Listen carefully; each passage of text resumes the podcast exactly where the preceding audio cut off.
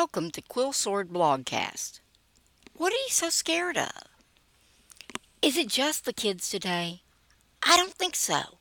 Boomers had similar issues with risk avoidance in the 1980s, but they also had been through the stagflation of the 1970s. That at least explains part of what the boomers' risk aversion was caused by, but not all of it. Truth is, we grew up in a much more comfy, modern, and entertaining world than our parents did.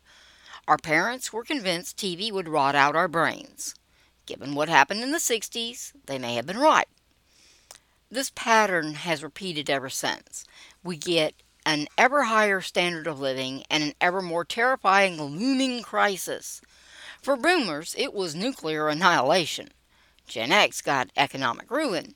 Millennials and Gen Z got global warming. We're all going to die fat and comfy in our living rooms, rotting out our brains on the electronical miracle of the day. Oh, the horror! Our brains, brains might have gotten a little moldy, but none of the whole scale disasters ever materialized. There were plenty of small scale disasters and political and social and economic problems to be dealt with, but so far no zombie apocalypse. Quite the opposite. Standard, standards of living have risen dramatically worldwide since the 1950s. We are no longer measuring nuclear arsenals in the tens of thousands of weapons. We had 15 years of no appreciable change in the climate. Okay, we also got Facebook, but what do you expect from an imperfect world? I get it. Journalists make their bread and butter by scaring the bejeebers out of everyone. Everything is blown out of proportion.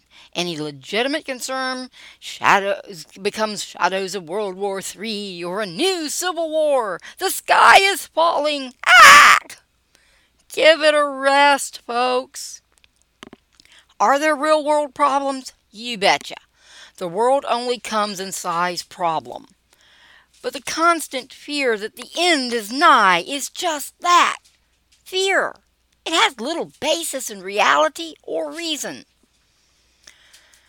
I'm a futurist, inasmuch as I have an eschatological outlook anyway. That's just fancy, for I take a literalist view of the end times described in Scripture. I also expect to be wrong.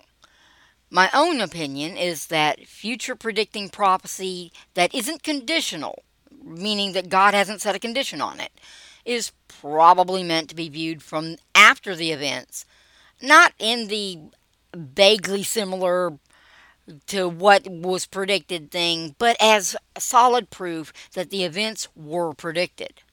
If I am correct, there is probably no perfect view of eschatology. If I am wrong, I'll find out when Jesus gets here. If you've ever read the Revelation, you have a pretty good idea of how scary a vision it can be.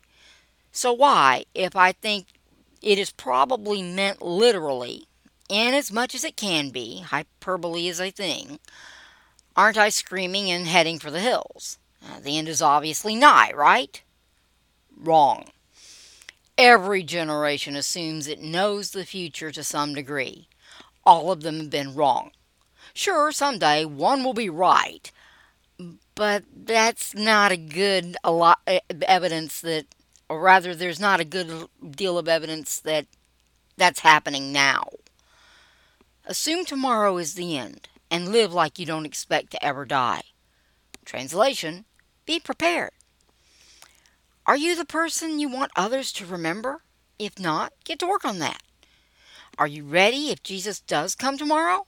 Get ready and always be ready if an asteroid hits tomorrow, does everyone you love really know that you love them? Take care of that today. What will you be when you grow up? Decide and work toward it. How will you invest to make the world a better place? Find out what better means to you and get busy. Are you investing in your heavenly treasures? Work on your relationship with God. Are you planning to leave the kiddies a nest egg? Start saving. Being scared the world will end is self defeating. It's just as silly as pretending that there are no real problems. Chicken Little and the ostrich are both idiots. Neither does anything that helps themselves or others. and they are both wrong. Assuming the worst doesn't help solve the real problems. Hiding your head in a hole only leaves you with your backside vulnerable to a good kicking, which life will come along and give you. The overreaction, either being afraid of everything or hiding from your problems, is what makes you powerless. Fear can be a friend. You want to be able to feel fear that is warranted. That way you don't step into traffic without looking or attempt suicidally stupid stuff. But fear can also be an enemy. When it's constant, you get to the point of hopelessness and you just stay in bed.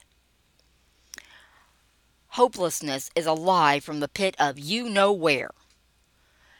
There's not going to be a nuclear war. You can sue me if I'm wrong. The common cold is not a plague. Climate change is what climates do.